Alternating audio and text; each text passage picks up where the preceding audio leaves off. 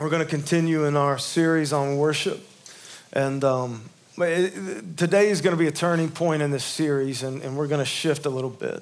We're going to look at a couple different scriptures. The main one that we're going to go a little deeper in is 2 Timothy chapter 1, verse 8, for all the A students and overachievers that want to go ahead and flip there. But we're starting, none of you guys in this service? Everybody's usually like, okay, yeah, we'll do that. We'll flip it. You guys are like, no, that's not us. We're C students. We're going to be in Romans, start in Romans 12, 1 though. Today we're going to talk about the most powerful form of worship I believe that a Christian can take part in, the most powerful form of worship. It's the most powerful form of worship in two ways. It's the most powerful form of worship in that it is the fullness of what we can give to God. And it's the most powerful form of worship into the door that it opens for God to move in our lives and through our lives into other people's lives. It's powerful. It's the most powerful form of worship that we can take part in, but it is also one of the most rarest forms of worship, especially in modern society. And so I want to, as we kind of go into this, I want you to understand that the heart behind the message today, and I believe that the heart, in Romans 12:1, the heart of God as he's teaching us in Romans 12, the heart of this is not at all to condemn us or to make us feel guilty for not living our lives in a certain way, but to call us to a higher place. And so as we go through this message today, you can have two responses if you're not living your life in this way. You have two responses. You can play the victim, and you can feel self-condemned, and you can let guilt play all over you, and you can just feel not good enough, or you can just look at it for what it is, and what it is a calling from God to go higher and to be in a better place with him. And that's my heart this morning. I believe that this is the heart. Romans 12:1, this is what it says. We're talking about worship. Romans 12:1, it says, "Therefore I urge you, brothers and sisters, in view of God's mercy, to offer your bodies as living sacrifices, holy and pleasing to God. This is your spiritual act of worship. Do not conform any longer to the pattern of this world, but be transformed by the renewing of your mind. Then you will be able to test and approve what God's will is, his good, his pleasing, and his perfect will." So he says this, "Therefore I urge you, in view of God's mercies, offer your bodies as living sacrifices." Lay your bodies down. Lay your lives down to God, to Jesus. And so that first part is significant. In view of God, in view of God's mercies, in view of everything. Romans is one of the most powerful books in the Bible because Romans lays out the entirety of creation from the beginning before the fall to sin, to what sin does to our lives, to the condemnation we face, to the law, to the powerlessness of the law, to the coming of Christ, to the cross, to the satisfaction and redemption of the blood of Jesus, all the way down to the faith and believing, to being filled with the Spirit, to being sons and daughters of God, and to living for God, all the way up to Romans 12. Romans 1 through 11 is all of that. It's who God is, and it's all that God has done in one of the most detailed, spelled out ways. That's why some theologians call Romans the Roman road, because it starts from the beginning, it just takes you all the way through. And so Paul's writing here, he says, because of everything you read and everything you know now from Romans 1 to Romans 11, in view of God's mercy, in view of his love for you, in view of his sacrifice, in view of his greatness, his majesty, his righteousness, his perfection, who he is and all he's done, in view of God, in response to who God is and what he's done, lay your lives down as living sacrifices. That's the heart of it. And if this is your first time here, or if you've been on vacation and you're not with us in this worship series, the main thing that you need to know about worship is that worship, true worship, Jesus taught in John 4 that true worship is in spirit and truth. What true worship is your heart's response, your internal heart's response to the truth of who God is and what he's done for you. Jesus says true worshipers will worship in spirit and truth. And there's something that shifted when Jesus came onto the scene, when he died for our sins, when he adopted us as sons and daughters, filled us with his spirit, that we can now take part in true worship in spirit and truth. And this is that just written in a different way. Because you know who God is, because you believe in who God is, and you know who he is and all that he's done for you in view of all that mercy, goodness, and love.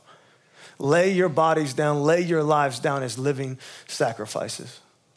Now, if there was a period there, that would be, it would be great. Like it would be good. We would get it.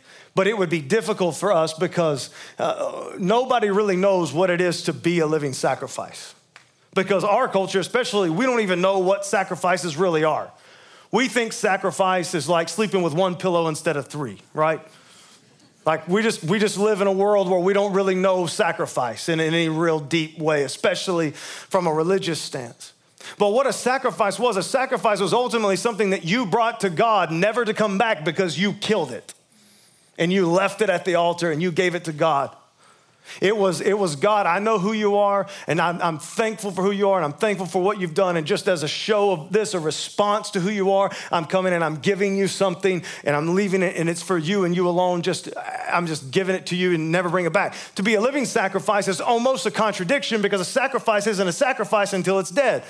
And so the reality of what it's teaching is that you are alive now in Christ, no longer dead in your sins, so that while you are living and breathing, live your life as a sacrifice, which again, preaches super good, but if there was a period, we wouldn't know really what that meant.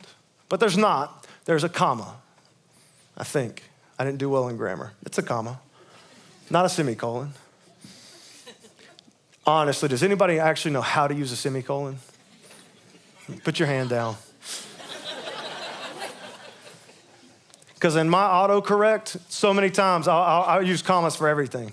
When I'm writing, comma, comma, comma, comma, comma, comma, then they'll put in a semicolon. They'll put the little blue line, the one that's not red, so it's not super wrong, but it's kind of wrong.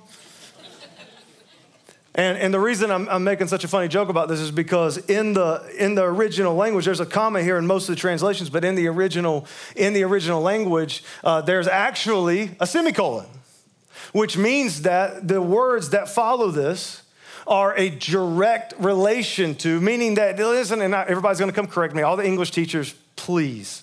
You can email Terry Broom at pursuitchurch.org. But this is my understanding of a semicolon based off the internet, okay? So my understanding of a semicolon is that when you put a semicolon, that it's not just a continuation of thought, but that it is a direct response to something that was just said. It's directly connected.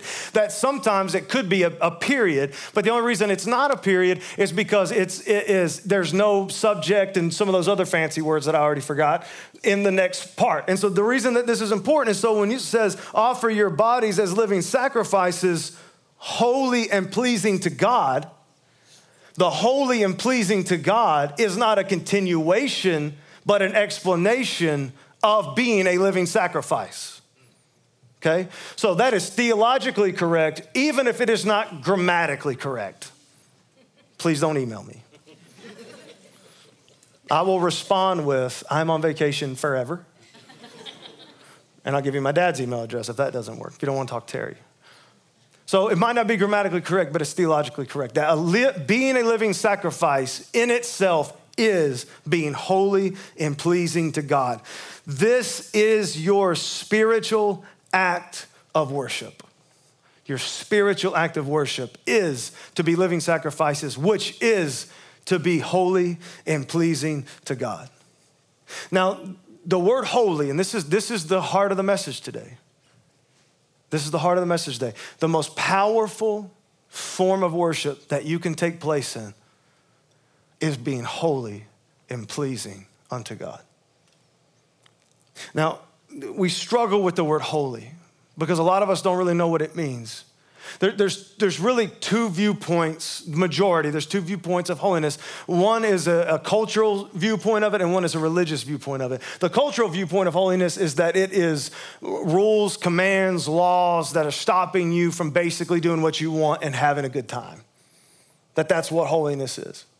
Now, religious viewpoint of holiness is really the same. It's just they put a legalistic turn on it.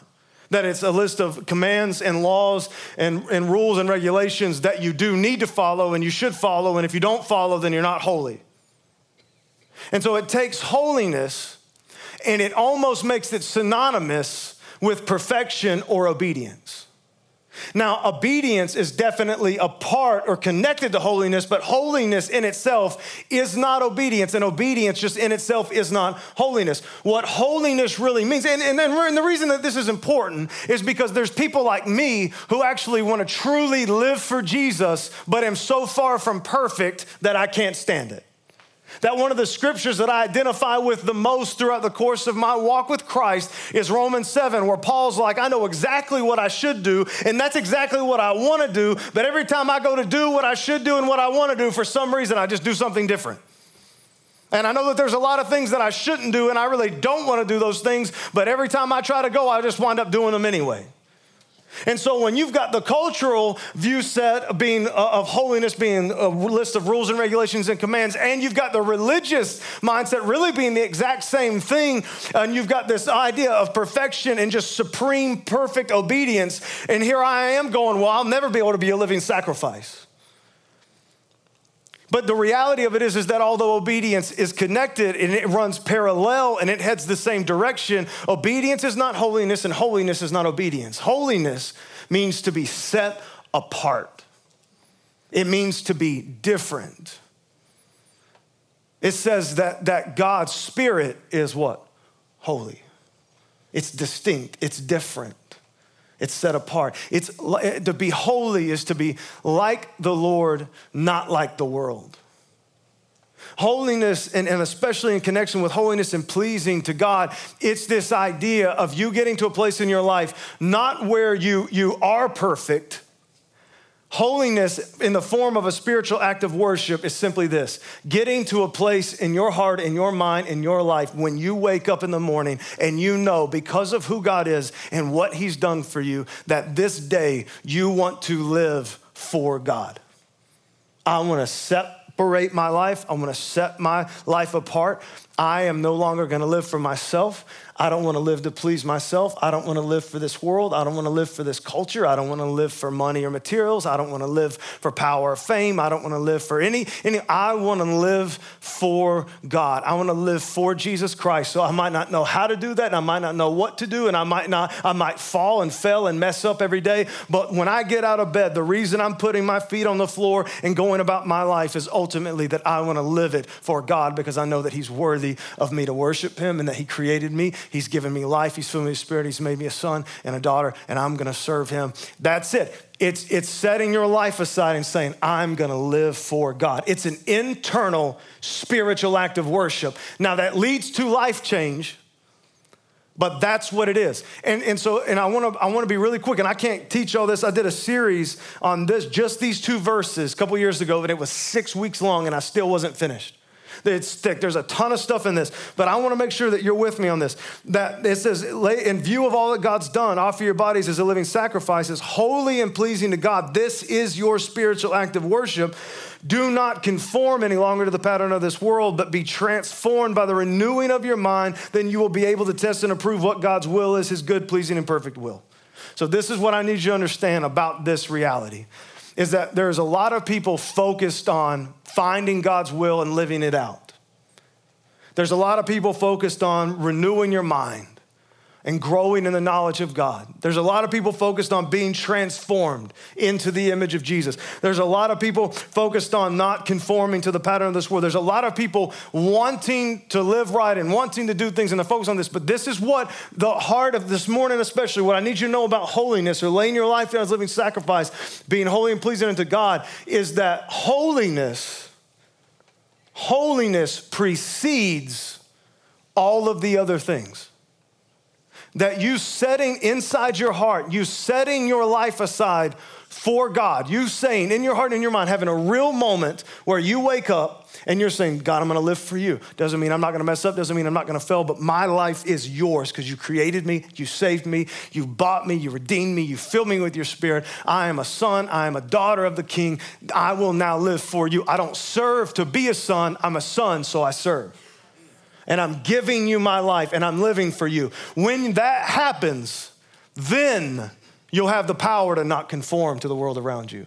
Then you'll be able to be transformed. Then your mind will be able to be renewed. And then you'll be able to test and approve God's good, pleasing, and perfect will. You're trying to find God's will and live it out, but not be holy, and that'll never happen. You're trying to get your mind renewed without being a living sacrifice. That'll never happen. You're trying to be transformed in the image of Jesus without being holy and pleasing unto God, and that'll never happen. God said it was a broken act of worship. You remember from the first week that opened up the door for sin to enter the world? It was a full-on act of worship of Jesus Christ, came as an offering and a sacrifice for us unto God that ended and took away sin from the world, redeemed us, and took away the sting of death. And now it is a life of worship, not perfection, that God has called us to. And when we make that discernment in our heart and that spiritual act of worship becomes true, then God, it opens up the door for all these other things to happen. It's holiness, being set apart, making that distinctness that God's called us to. Now, I want to move quick to 2 Timothy chapter 1, verse 8, because I want to show you two distinct things that have to take place in our life in order for us to really lay down our lives as living sacrifices. And really lay down our lives and get up every morning and be holy and pleasing unto God. And none of those things are perfection. This is what it says in 2 Timothy 1. Now, this is Paul writing a letter to Timothy. Timothy was a young preacher. He was head of the church of Ephesus, which was having one of the greatest movements of God in history. And he says this, "So do not be ashamed to testify about our Lord or ashamed of me as prisoner, but join with me in suffering for the gospel by the power of God who has saved us and called us to a holy life. Not because of anything we have done, but because of his own purpose and grace. This grace was given us in Christ Jesus before the beginning of time." So I want you to understand this, that what Christ did for us was he saved us. He saved us. And what he called us to was a holy life. And a holy life isn't a perfect life. A holy life is one, what? Lived for Jesus Christ. It's where you decide in your heart. So there's two things, though, that he discusses as he moves into this idea of the power of God saving us and calling us to live a holy life. He's saying, do not be ashamed. Do not be ashamed to testify or the testimony of the Lord and who the Lord is and what the Lord is doing in your life. Do not be ashamed. Do not be ashamed. This is a big one for Paul. You will never be able to live your life set apart from Jesus Christ if you're ashamed of Jesus Christ. Ashamed, it's a very distinct word. Ashamed means that there is disgrace because of alignment with something or someone. Okay, so let me talk to you about, maybe this will reveal some pride issues I have, I don't know. Maybe it will reveal some anger issues I have, I don't know. Maybe it will reveal that I don't love my kids the right way, I don't know. But I'll just tell you about a thing in my life and then you can judge me any way you feel fit. My kids are beautiful, smart, amazing, angelic creatures who occasionally get possessed by the devil and lose their minds. And even in joy, this happens.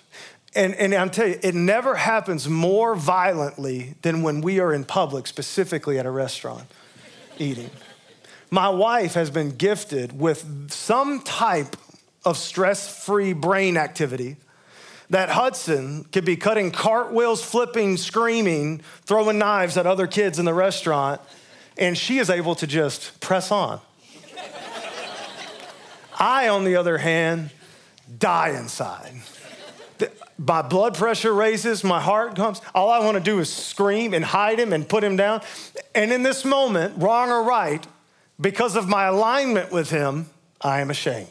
I'm like, he is screaming. Everyone is looking at us. They hate us. We're ruining everyone's dinner. Why can't he put that knife down? Please stop trying. What are you trying to do? I don't understand. But while eating, last night we went out to eat, just we do on Saturday nights. We try to just go eat something unhealthy. It's really fun and healthy. And Eden starts, she's found her vocal box, whatever this thing is. I don't know. She screams. Everything she wants, she screams. Even in joy, she just screams. Loud, blood-curdling screams that make you die inside. And I just can't even handle it. And I just cave in inside. I'm not listening. And the way that I know that this is true True shame, true being ashamed, because it's my connection to them. Because I can be in the same restaurant, in the same setting. Someone else's kid happens, and I almost have joy and pleasure. It's not the loudness. It's the fact that they're my kids freaking out. When other kids start doing it, I almost want to stand up and go like, do you see that? They're horrible parents too. Everyone, let's point and laugh at them. So this is my heart. This is what shame is. We feel, when we feel disgrace in connection to something or someone that we're aligned with in life. You're not ashamed of something that you don't know. Unbelievers are not ashamed of Jesus. They do not know Jesus. They don't know the teachings of Jesus. They don't care about Jesus. It does not bother them. They have zero disgrace when it comes to Christ because they do not know Christ. Being ashamed is solely a Christian curse because we do know Jesus. And there is a reason why Paul repeatedly in multiple books, multiple times says, I am not ashamed of Jesus. I'm not ashamed of the testimony of Jesus. I'm not ashamed of the gospel of Jesus because it has the power to save. It tells Timothy, do not be ashamed to testify about our Lord. For a couple verses later, he says, I am not ashamed because I know who I believe. Listen, you cannot be ashamed of Jesus Christ. This is the call. This is one of the calls to holiness, the call to a spiritual act of worship is that you cannot be ashamed of Jesus because Jesus Christ is the creator of the universe and he died for you and he saved you and he filled you with his spirit. He made you sons and daughters of his kingdom. He is your king. You cannot be ashamed of your king. Can't be ashamed of Jesus.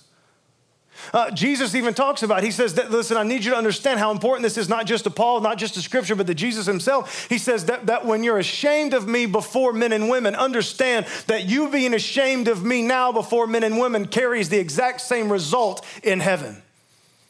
You're ashamed of me before men and women, you will find shame before God and the angels. There is something distinct and difficult here. You cannot worship a God you are ashamed of.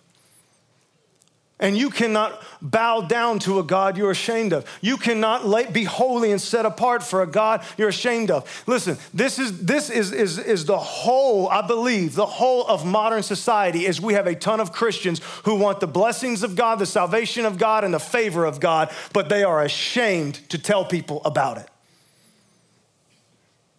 it. One of my greatest struggles, and people have left the church because of my stance on Donald Trump. And this is my only real stance. He is not Jesus Christ. He's not Jesus Christ. Listen, I know. Listen, now everybody clap because you're still on edge right now, even though he hasn't been president in a long time and he'll probably never be president again. This was my problem with the way the American church reacted in this last election, is they were more passionate, more adoring, more worshipful, and put more trust in a human being than I have ever seen the American church put into Jesus Christ in my lifetime in this country. If all of those Christians who were so violently in support of the Republican Party and of Jesus Christ were that unashamed of Jesus and that proactive in their faith to Jesus, we would have international revival. And we can clap. One person can clap. That's fine. People, listen. People left the church. And because, listen, and I've said this, I don't have a problem. I don't care. Listen, I don't care about Joe Biden. I don't care about Donald Trump. I don't care about Democrats or Republicans. This is what I know, and this is Scripture. Kingdoms come, kingdoms go. Economies fall, economies rise. Kings come and kings go, but Jesus Christ, the Word of God, endures forever. This is the reality of being a Christian, is that my faith and my peace don't rise and fall depending on sitting in the White House. Because the White House wasn't here 250 years ago. And the White House more than likely won't be there 250 years from now. The greatest nations in all the world, on average, don't live past 500 years. Right? Remember 8th grade history? So this is my point when it comes to being ashamed of Jesus, is that you are willing. I know there'll be people that just struggle the fact that I didn't say Donald Trump was Jesus Christ. I know it. But listen, this is the analogy, this is the point. We are so violently dedicated to the political parties, so violently dedicated to the things that we think will work on this earth, so violently dedicated to economy, so Oprah Winfrey, whoever our heroes are, LeBron James versus Michael Jordan, right? Even the things that don't matter. We'll go to war on Facebook with it. We will fight for it. But we will never give our allegiance publicly to Jesus Christ. Almost ever. We won't live for him. We'll put Trump stickers all over our cars, Biden stickers all over our cars, the political direction we think needs to go. But Christians on both sides, they're ashamed of Christ. They're ashamed of Jesus. And if we put the same hope into Jesus and we shared that same, and we got the same commitment and the same dedication to Christ and the cause of Christ, we would see the world change. And this is the second reason why I use this analogy, why I do the comparison to politics, because it's so evident. In our country, because of sin, okay, sin, this is what sin does, and the Bible tells us as time goes on. One of the biggest reasons that we do have shame is because we are afraid. It's difficult to be a Christian. That's why the second point here he makes is don't be afraid of suffering. Don't be afraid of difficulty. It's going to come. In fact, join in with it. Be aware of it and be excited about it, because it's going to be difficult. He's like, people will hate you for being a Christian. It will be difficult to be a Christian in the culture and in the workplace. It will be difficult. But this is how I need you to know that our shame is very real, because we have a fear of being publicly in love with Jesus and living our life for Jesus because we don't want people to not like us. But then we will literally be okay with the world hating us because we like certain movies on Netflix, or because we like certain political parties. We'll be willing to go to war with the enemy, and we'll be courageous for all kinds of different causes, but not Jesus. We'll go to bat for school and education. Do you know the amount of people that I've seen? I don't understand it. Some of you may just be super passionate about this. I'm sorry, but I don't understand. This math controversy of how to add 2 plus 2. 2 plus 2 versus the 2, taking the ring, put up a rock, spell it around, put it over here, take a donkey, put it up here, equals 4. Listen, I don't, is it Common Core or something like that? I don't know the difference. But the amount of hatred I have seen on Denver Talk community page over math problems, people going to war with each other, not an exaggeration, not a joke. Someone literally said, you must be possessed by the devil because of their thought process on math. So this is my thing. I'm trying to take something super eternally serious, make a little bit of light of it so we can get to this. My point is that you will make enemies, and you're okay with being hated for something like your belief in the way we should teach our kids to do math, but not for Jesus Christ. And in this day and age, because of sin, there is so much division. You make any post on Facebook, it could be a box of kittens. You will offend someone. This is the world we live in. Psychology says your personality, 33% of people don't like you just because of your personality, because we all have different personalities. And you know it's true. Look around the people. You're like, yeah, I don't like 33% of the people in this room. I don't even like 80% of my family. This is my point, is people aren't going to like you. People are going to struggle with you, and life's going to be difficult if you think anything or believe in anything.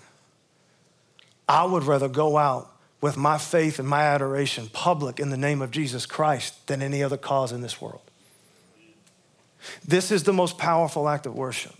And I want to show you really fast. I want to jump to Daniel really fast, because we get to see a clinic in living a life of holiness when it's difficult. So really fast, in the book of Daniel, we may hang out here for a week or two during this worship series. But in the book of Daniel, it's a very unique setting and time period, because the people of Israel and Judah, for 2 or 3 generations, they have been deeply wicked, deeply walking away from the Lord. So, I mean, they were doing things like sacrificing their children to other gods. I'm talking deep, dark wickedness. And in God's love, mercy, and patience, he warned them and warned them and warned them through multiple prophets and multiple generations that eventually he would, as a good father does, bring discipline and rebuke to his people. It was like if my son wanted to go lay down in the road And I know that that's super dangerous. I have to do things in order to get his attention, to teach him, hey, you don't lay down on the road. This is what God did. Eventually what he did, he told him, he said, I'm going to remove you from the land that I gave you. I'm going to remove you from the cities.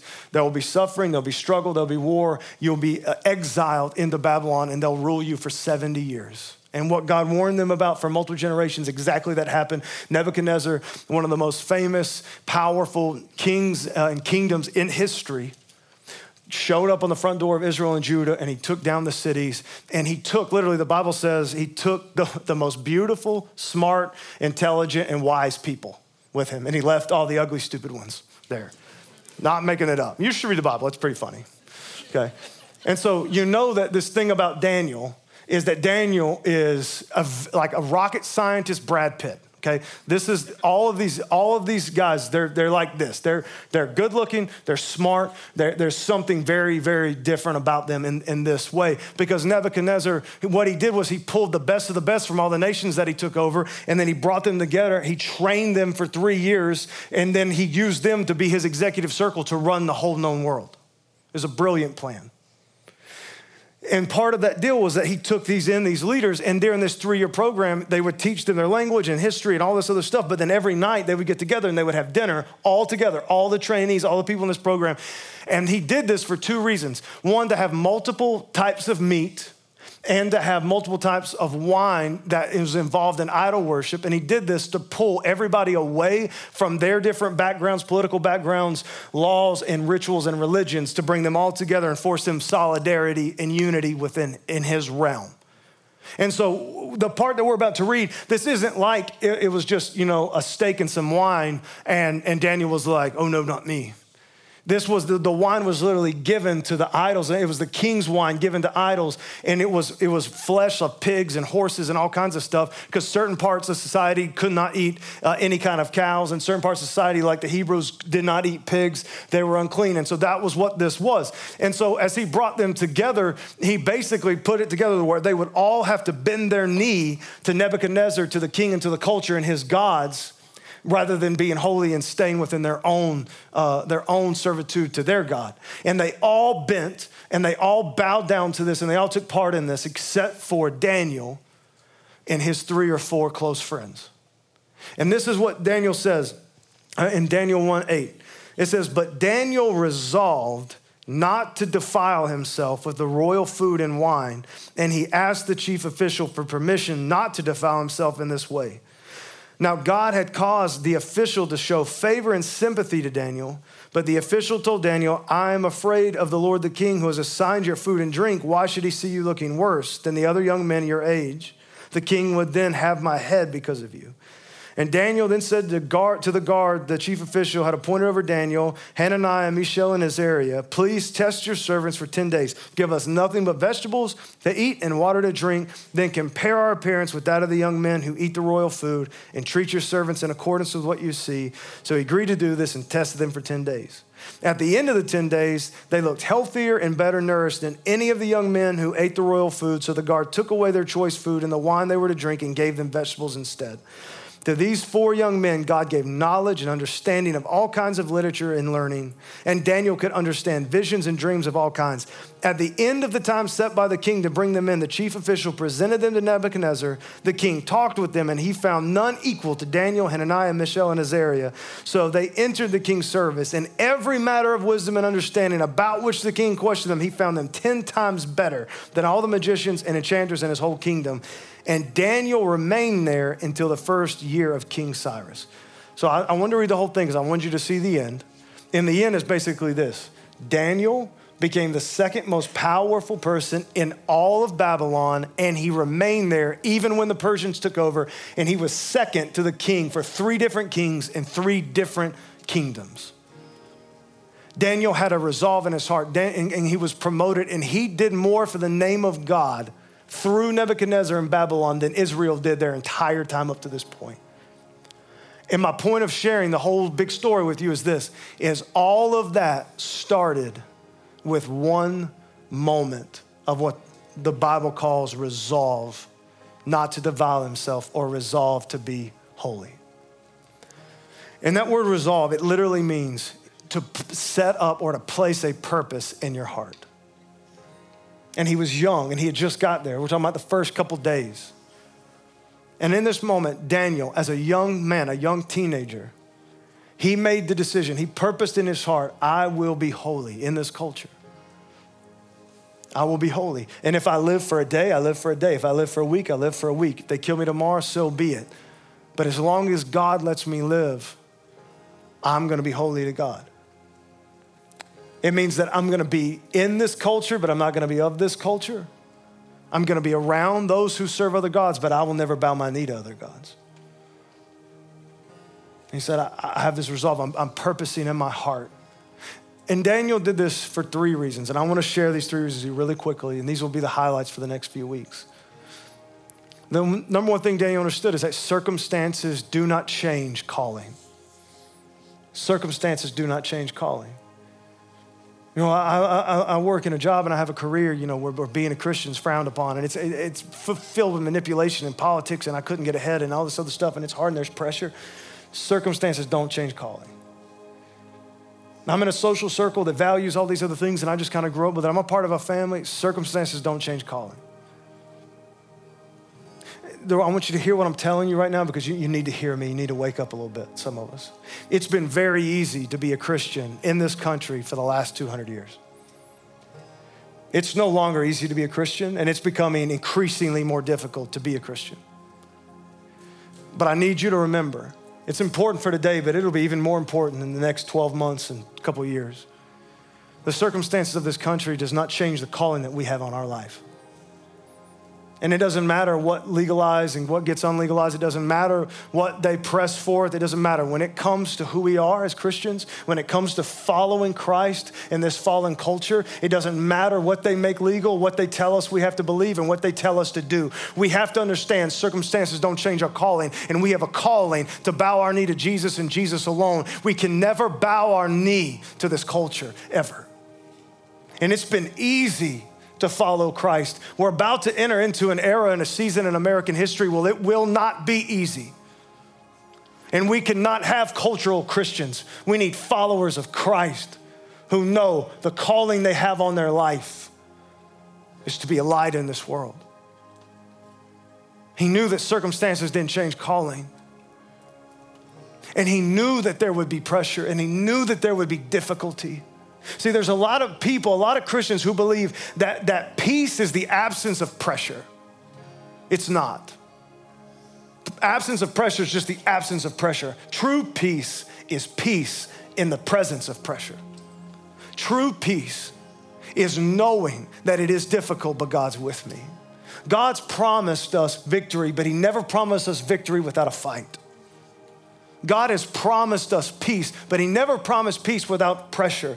God said that if you will bow your knee to me, and that if you will resolve in your heart and purpose in your heart to be holy to me and worship me and follow me, then I will pour my favor out on you. And it might be like this. It might be like Daniel. It might be where you get promoted and God blesses you and you go on and you live and you're second in command of the kingdom and things are insanely amazing. Or he may bless you like he blessed Stephen, the first martyr, who as they laid stoning him and he lay dying, praying for them, Jesus Christ parted the clouds and he got to see Jesus Christ, the Son of the living God, stand in honor of him. My point is that God will always bless you. Faithfulness will always bring about God's favor. And Daniel knew this. And Daniel knew something that I think that we need to hold on to. Daniel knew that this resolve and this resistance and this not bowing and this being holy and worshiping God by being different, worshiping God by saying, I'm going to live for you no matter what, worshiping God by not being ashamed. Daniel knew that when we live this way, this is what opens up the door for the power of God to move in us and through us. You will never be able to have an impact in this world unless you are living with resolve for Jesus in your heart. Resolve is what opens up the door for revival.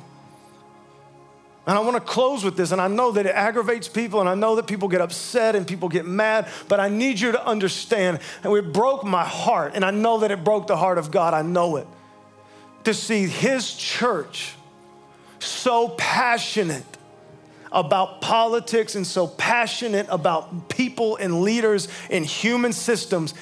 And if we could just transfer that passion to Jesus, and we could show that much reserve, that much passion, that much adoration, that much holiness for Christ, if we could have that much public openness and power to Jesus, that it would change the world we're living in right here and right now. We know that this world is broke with sin. Jesus is the only one that can fix that.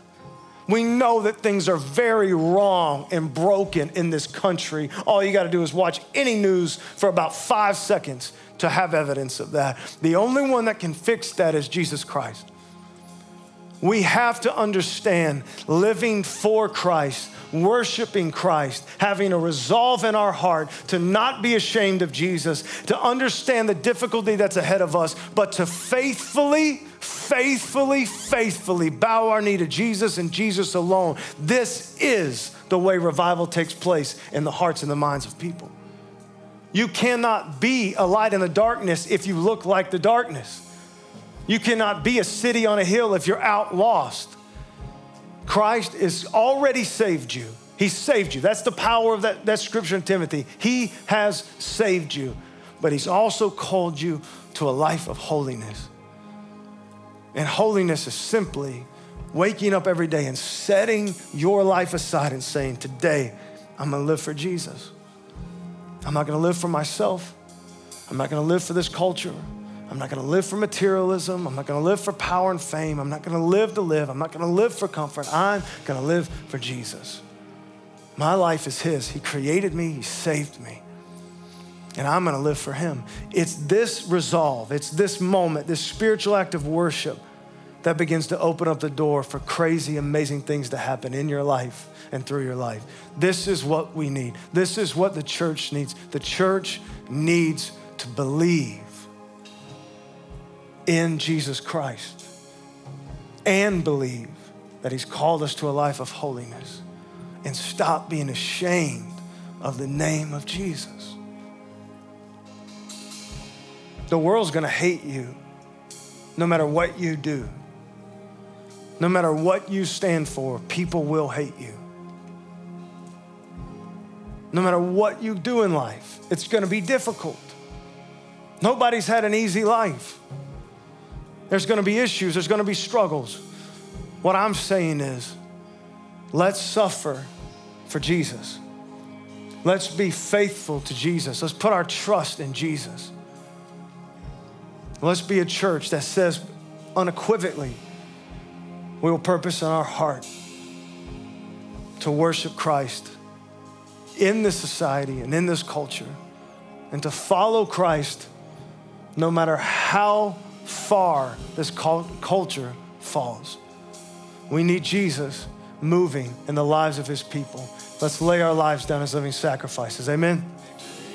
Let's stand, I'll pray. Father God, I pray, Lord, right now that you'll move, God.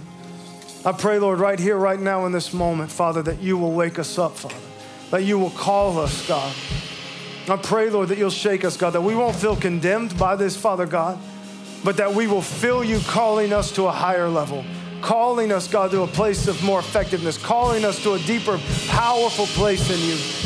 I pray, Lord, raise up Daniels this morning, raise up Timothy's this morning, raise up Paul's, people who are not ashamed of you, people who are willing to live in this fallen culture for you. I pray, Lord God, as we take a step towards you in this way, pour out your faithfulness. We love you, we trust you, you are the King, in your holy name, amen.